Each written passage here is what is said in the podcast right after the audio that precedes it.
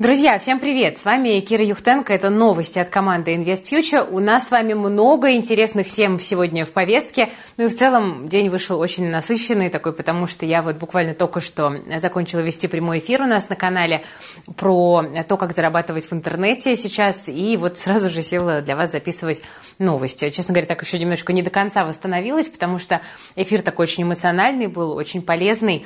Мы рассказывали, да, как легко при помощи нейросетей можно выйти на фриланс. И вот Сережа Эль, наш специалист по этой теме, показал, как можно взять заказ там, на 3000 рублей и как его выполнить. Ну, а я задавала вопросы уточняющие, тоже что-то подсказывала. В общем, посмотрите, пожалуйста. Если на эфире не были, уверена, что многих из вас впечатлит. Ссылочка э, в описании, потому что мы запись специально сохранили.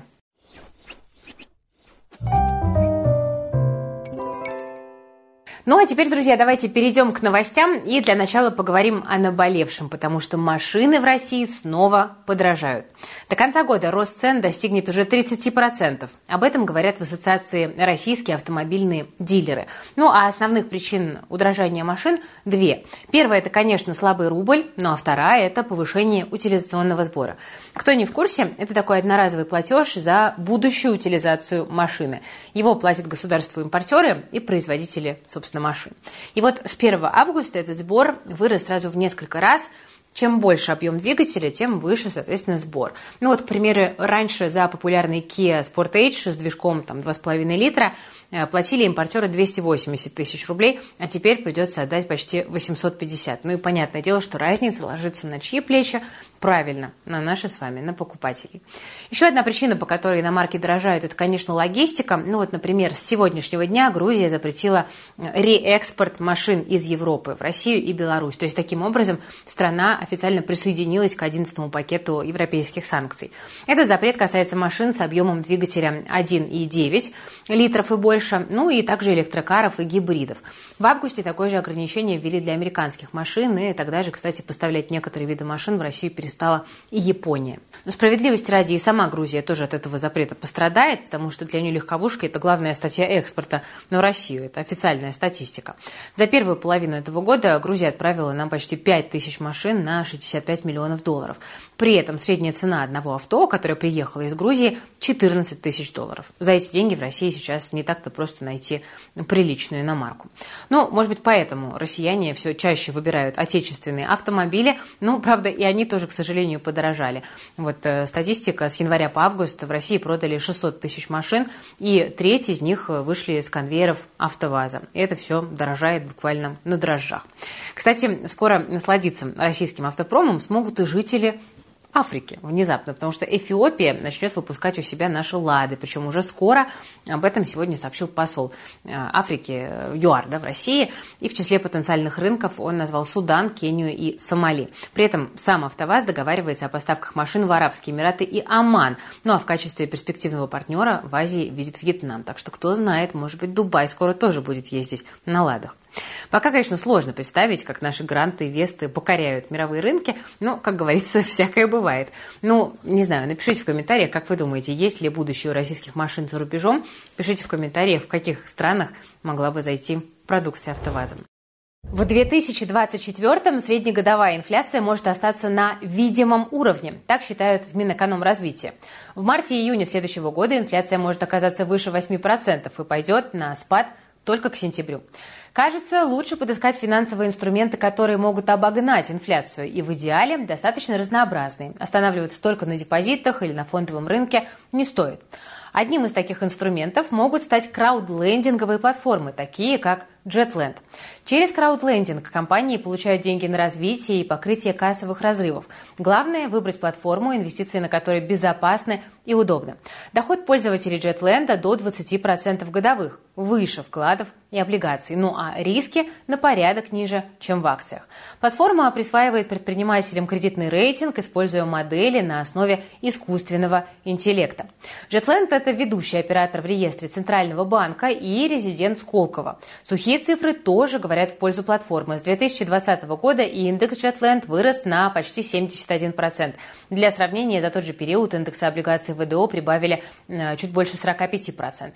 Начинающим пользователям доступно автоинвестирование по одной из готовых стратегий, ну а уверенные пользователи могут использовать автоинвестирование, настроив уровень риска, диверсификацию и сроки инвестиций под себя. Я инвестирую через JetLand уже больше года. Изначально ожидаемая доходность была около 12-13%, но чем больше компаний оказывались в портфеле, тем лучших результатов я достигала. Сейчас у меня на счете более 200 тысяч, ну а доходность портфеля поднялась до 17%.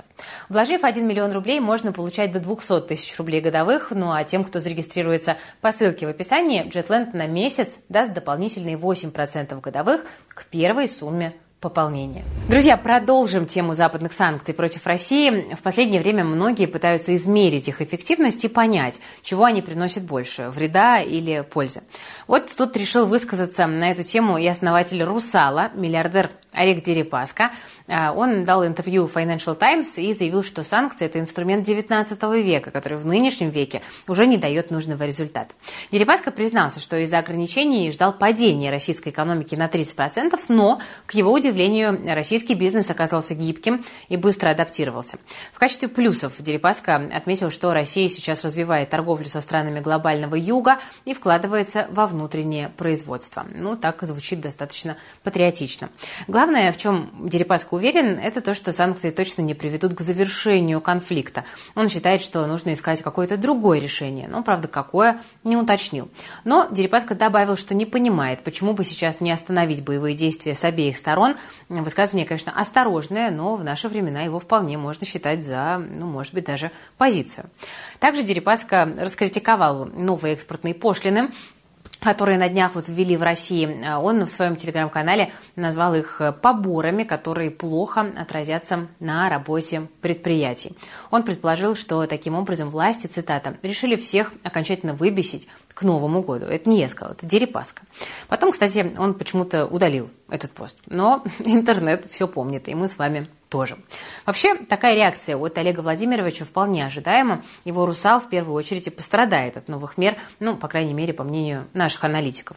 У нас в Телеграме и в Стокс как раз вышел полезный пост на эту тему.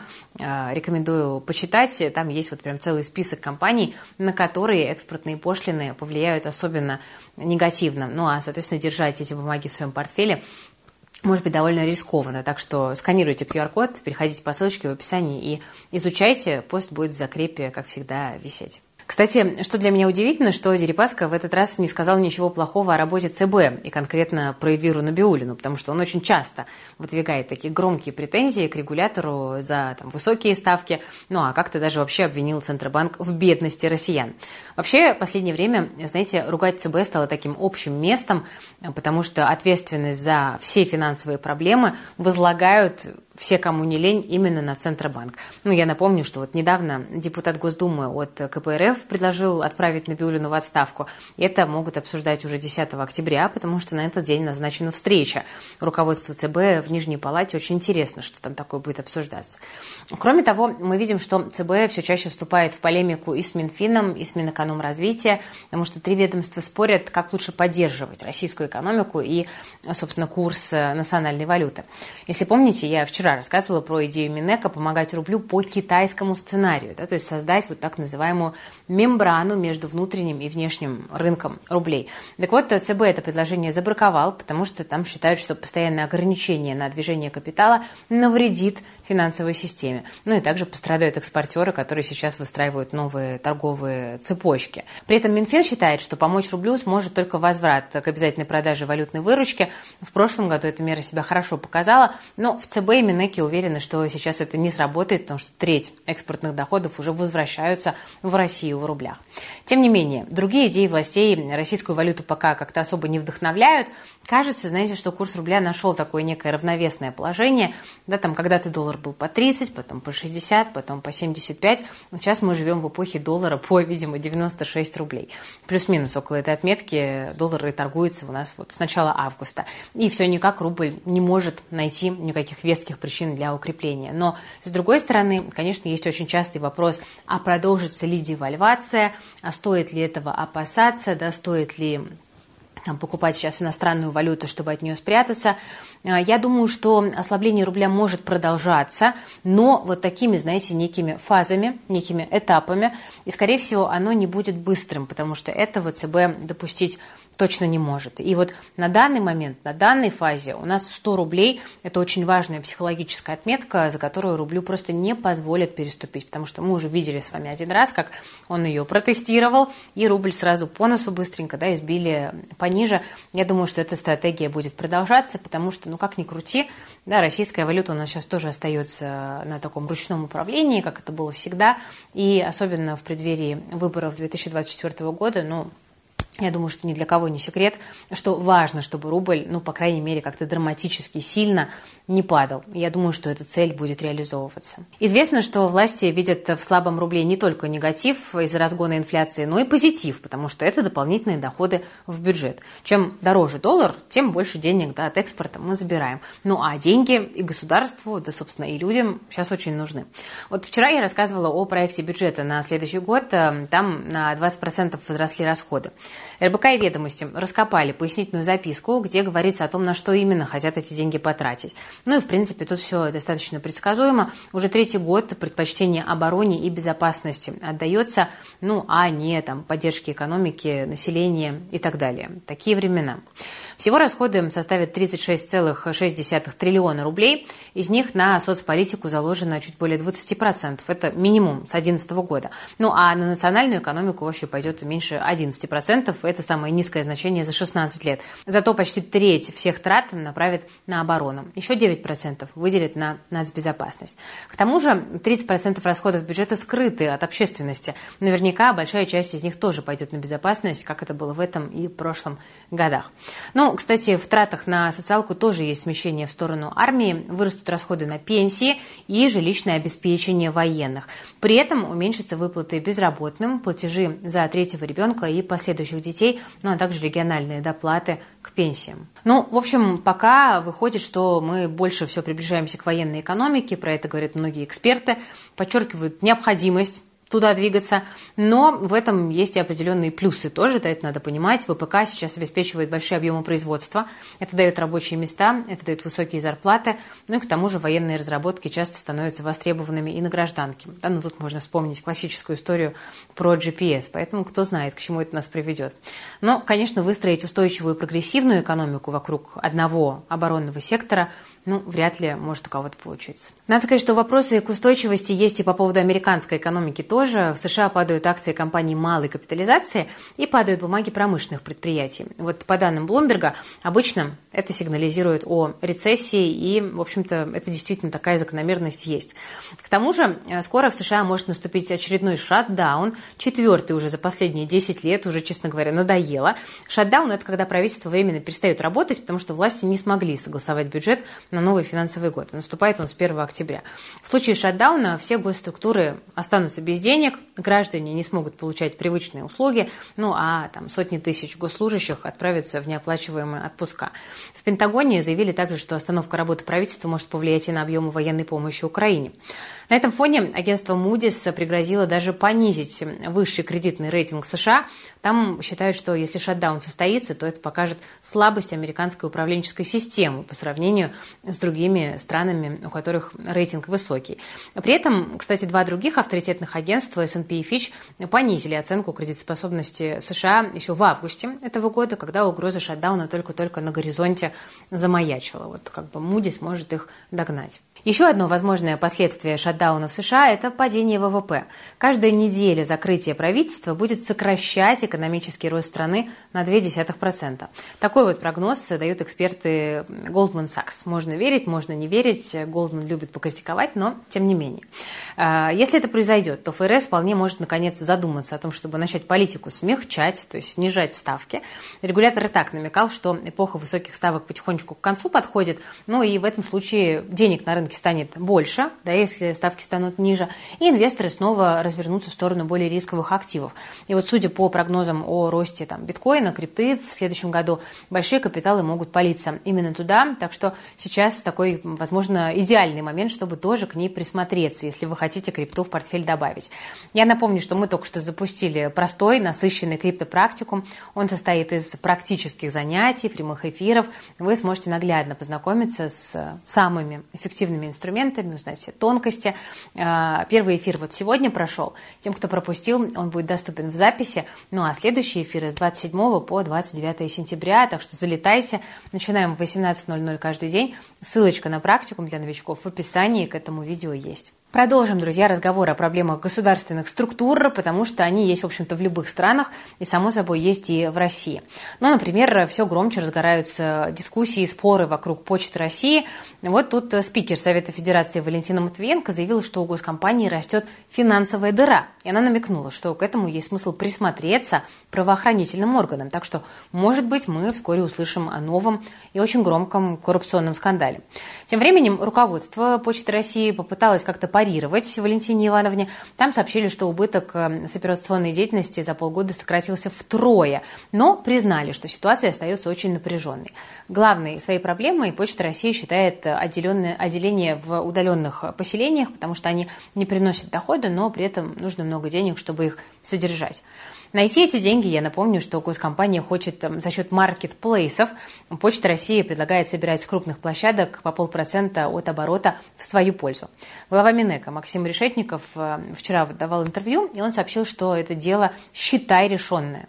Представители интернет-торговли, конечно, против. Они попытались на ходу изобрести какой-то компромисс. То есть предложили не отдавать деньги почте просто так, а хотя бы купить у нее услуг на сопоставимую сумму. Ее оценили на минуточку в 33,5 миллиарда рублей. При этом примерно всем понятно, что эти услуги даром ну, никому не нужны, иначе компании не строили бы свою логистику на десятки и сотни там, миллиардов рублей, а просто спокойненько использовали бы старую добрую почту России и велосипед не изобретали. Но вот для них покупка услуг это все-таки лучше, чем просто подарить полпроцента оборота от всех интернет-магазинов, просто потому что у Почты России долг, и давайте все дружно скинемся. Для покупателей это все тоже, кстати, не особо приятная история, потому что, будем честны, да, заплатим этот налог в конечном-то счете мы с вами, а не маркетплейсы. Полпроцента оборота – это почти 20% всей там, валовой прибыли Озона, это примерно 80% чистой прибыли Wildberries. А как этот оброк будет платить там МВидео, который и так в долгах, как в шелках, даже думать, честно говоря, не хочется, потому что у меня ее облигации на пару тысяч рублей портфеле все-таки лежат. Ну а больше всего заплатят самые бедные, потому что онлайн-продавцам придется повышать цены на все товары и в первую очередь на ходовую мелочевку. И туда просто такое вот повышение будет зашить проще. Кстати, есть идея для маркетплейсов на тот случай, если к их предложению не прислушиваются. Можно просто указывать долю платежа Почте России в каждом чеке, и тогда покупатели сами скоро побегут к властям и будут требовать отмены сбора. Кстати, обложить новым платежом власти хотят и нефтегазовые компании. В Госдуме предлагают ввести для них налог на сверхприбыль. Это из Свежникова. Депутаты считают несправедливым, что нефтегазовые гиганты пользуются льготой по неуплате налога наравне с малым и средним бизнесом. Объем дополнительных сборов бюджет уже оценили в 200 миллиардов на минуточку рублей. Но, правда, многие эксперты полагают, что отрасль и так уже достаточно обложена налогами, ну а предложение депутатов приведет к дополнительным проблемам в энергетике и может обернуться трудностями со снабжением топливом. Пострадают, ну, по сути дела, все нефтяники, но меньше заденет тех, у кого хороший маржинальный бизнес. Ну, например, Лукойл, Новотек и Роснефть. Акции нефтяных газовых компаний по-разному отреагировали на предложение о налоге на сверхприбыль. Одни немного упали, другие остались на месте или даже немножко укрепились. Ну, в общем, без драмы. Новотек так вообще, вот мы видим, прибавил полтора процента. Ну, правда, тут помогли э, другие новости. А, госэкспертиза одобрила компании строительство на новом месторождении в Западной Сибири. Это будет такая ресурсная база для проекта «Арктик СПГ-1». Событие для «Новотека» однозначно позитивное. Компания и без того хорошо себя чувствует, пока ЕС не решается вводить санкции против российского СПГ. Ну, если введут, то больших проблем «Новотеку» это не доставит. Спрос на мировом рынке будет высоким в любом случае, да, и плюс компания очень гибкая по логистике, она может перестроиться. 29 сентября, кстати, у нас будет собрание акционеров Новотека. Обратите внимание, они должны утвердить дивиденды за первое полугодие. 34,5 простите, рубля на акцию. Див-доходность ну, не удивляет, но с поправкой на стабильность компании это неплохой уровень. Ну, в целом, индекс Мосбиржи завершил этот день в таком небольшом плюсе, хотя еще утром он снова опускался до 3000 пунктов. Занырнул и вынырнул. Подросли особенно металлурги, например, Северсталь и НЛМК. Без особенных поводов, кстати, 5% к вечеру прибавила и X5. Из позитива э, у нас новость об окончании редомицеляции Викей компания завершила переезд с британских Виргинских островов в родную гавань. Ну и значит, скоро уже бумаги IT-гиганта снова станут на Мосбирже доступны. Есть ощущение, что инвесторы позитивно встретят возвращение Викеи в родную гавань, потому что, ну, это так или иначе одна из топовых наших IT-компаний. Нравится вам это или нет. Не только налоги и пошлины давят на российский бизнес, за них крепко взялись и правоохранительные органы. Тут бизнес-омбудсмен Борис Титов сообщил, что в России выросло число новых уголовных дел против предпринимателей, особенно по статьям мошенничества, присвоения и растрата, ну а также злоупотребления доверием. При этом взлетело и количество приостановленных дел. То есть, получается, бизнесу ни туда, ни сюда. Имущество как бы изъяли, да, работать нормально не дают, ну а следствие на паузе и непонятно, чем закончится. Это, конечно, для бизнеса, а, для делового климата такая история не самая приятная. Что удивительно, число уголовных разбирательств растет на фоне сокращения проверок со стороны надзорных служб. То есть власти, как и обещали, немножко отстали от бизнеса, ну а полицейские, наоборот, им заинтересовались. Тут сразу вспоминаются недавние слова главы Российского союза промышленников и предпринимателей э, Александра Шохина. Он тут говорил, что бизнесменов беспокоит курс государства на национализацию частных активов. Никто не знает, кто может быть следующим, отметил тогда Шохин. При этом э, Владимир Путин уже много лет заявляет, что нужно снижать давление на бизнес и давать ему больше свободы. Последний раз говорил он об этом в июне на Питерском экономическом форуме. Но вот, судя по словам Титова и Шохина, пока э, все выходит, ну, как будто бы, к сожалению, наоборот. Кстати, вопрос к бизнесменам среди наших подписчиков. Уверена, что вас таких много. Поделитесь опытом, как вам живется в последнее время. Спокойно, неспокойно, меньше стало проверок, больше усилилось, дали к вам внимание. Посмотрим, как вот у нас поручения президента исполняются. Ну, кстати, вот мы часто ругаемся на госслужащих, например, за то, что они донимают нас проверками, а им, оказывается, тоже приходится нелегко. 76% госслужащих сталкивались с выгоранием на работе. Об этом говорит исследование аналитического центра НАФИ и Росконгресса. В целом, с профессиональным выгоранием хоть раз сталкивалась почти половина населения, ну а прямо сейчас его используют более 13 миллионов россиян. Кроме госслужбы, эта проблема распространена, кстати, почему-то в сфере добычи полезных ископаемых, в образовании, ну а также среди руководителей. Когда человек выгорает, у него пропадают силы, желание работать, ну а профессиональные достижения просто не приносят никакого удовольствия и не мотивируют. А возникает это, как правило, из-за большого стресса, из-за неадекватной оценки результатов со стороны начальства и низкой зарплаты, которая просто не может да, окупить то время и ту энергию, которую ты потратил, буквально подарил да, бизнесу на которой ты работаешь. Что тут можно посоветовать? Если вы чувствуете, что выгорание вас настигает, то постарайтесь выдохнуть. Да? Не берите на себя слишком много, учитесь делегировать, не приносите работу домой, уделяйте больше времени семье, да, там, на хобби находите время, ну и, само собой, здоровый сон по 7-8 часов вам в помощь. Ну, а если вот прям вообще ничего не помогает, то, может быть, просто пришло время менять работу, потому что ну, нервы и здоровье, они, конечно, точно дороже денег. Это вам полезные советы дает Кира, которые никаким из этих рекомендаций не следует. Но у меня, кстати, вот какого-то жесткого такого выгорания, наверное, никогда не случалось за все время работы над Invest Future. Да, были какие-то эмоциональные там волны, но вот такого, что меня вообще это не вдохновляет, не мотивирует, наверное, не случалось. А, и, знаете, раньше я вообще говорила, что я не верю в то, что такое понятие, как выгорание, существует. а, но потом я с темой познакомилась поглубже, я признала, что я не права, а, и, ну, как бы это действительно очень серьезная проблема для многих людей. Вот, на мой взгляд, как бы самый тут лучший совет, прям постарайтесь поймать себя, если вы чувствуете, что что-то идет не так. Да? То есть не доводите себя до самого дна. С дна подниматься намного сложнее, чем что-то скорректировать да? в моменте, пока еще вы в эту яму не провалились. Вот мой практический опыт подсказывает, что надо прям как можно раньше хватать эти симптомы, их прорабатывать. Кто сталкивался с выгоранием, кто от него излечился, кто выгорел прямо сейчас, вот тоже напишите в комментариях, поделитесь опытом. Я уверена, что многим это будет полезно, потому что ну, цифры, которые приводятся в исследовании, они, конечно, кошмарные. Ну что, дорогие друзья, на этом сегодня у меня все. Я вас благодарю за внимание. Спасибо, что смотрели. Если вам нравится наша работа, то не забывайте лайк нам поставить и подписаться на канал Invest Future, если вы еще не подписаны. Обязательно посмотрите э, запись нашего эфира с Сережей Элем э, по поводу того, как э, начать зарабатывать на нейронках в 2023 году. Приходите к нам на криптопрактикум, подписывайтесь на IFSTOX, чтобы там брать инвестиционные идеи и, наоборот, не инвестиционные идеи, да, списки компаний, которые опасно держать в портфеле. Мы там очень активно делимся полезной информацией. В описании все ссылочки. Ну, а я пойду, пожалуй, спать, потому что у меня сил уже Э, так заканчиваются, они на исходе. Пока-пока, до завтра.